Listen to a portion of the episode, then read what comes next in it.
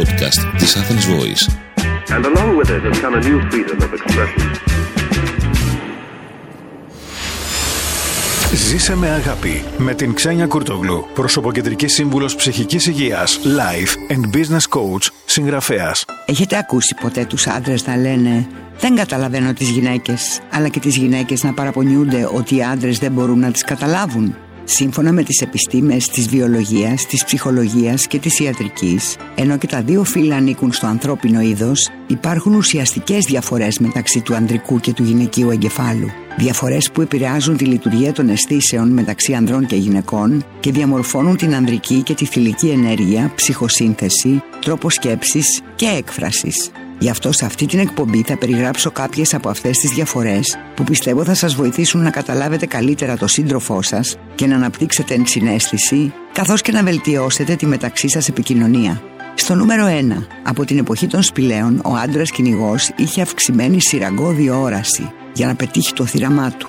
Ενώ η γυναίκα μέσα στη σπηλιά είχε καλή περιφερική όραση, βλέποντας τα πάντα σε κοντινές αποστάσεις, ακόμα και με το πλάι των ματιών της. Γι' αυτό, αν ο άντρας σας είναι μπροστά στο ανοιχτό ψυγείο και δεν βλέπει το βούτυρο, μην τον παρεξηγήσετε ούτε να τον κοροϊδέψετε. Στο νούμερο 2. Διαφορές στην ακοή και την όσφρηση. Η γυναίκα έχει πιο ευαίσθητη ακοή στον παραμικρό ήχο, αλλά δεν διακρίνει την προέλευση ενός ήχου. Επίσης, η γυναίκα έχει πιο οξία όσφρηση, γιατί το θηλυκό θέλει να ξεχωρίσει μέσω της όσφρηση ποιο αρσενικό θα είναι το κατάλληλο τέρι του για τεκνοποίηση. Στο νούμερο 3.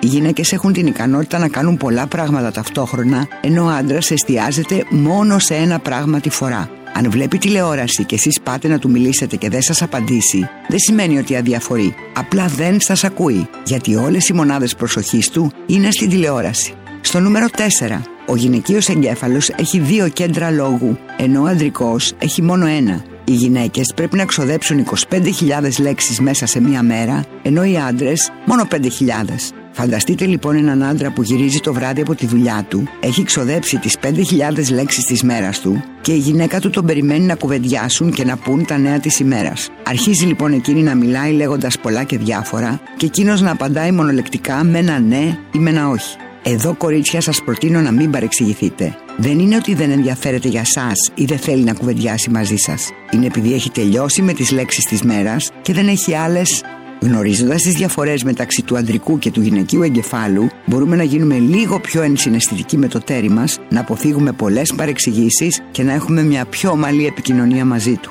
Είμαι η Ξένια Κουρτογλού, σύμβουλος ψυχικής υγείας και στην εκπομπή μου προσφέρω πρακτικές συμβουλές με βάση την επιστήμη και την εμπειρία για να αυξάνετε ψυχική ανθεκτικότητα και να απολαμβάνετε μια όμορφη ζωή. Ήταν ένα podcast από την Athens Voice. Μπορείτε να ακούσετε τα podcast της Athens Voice στο athensvoice.gr και στο Spotify, στο Apple Podcast και το Google Play Music.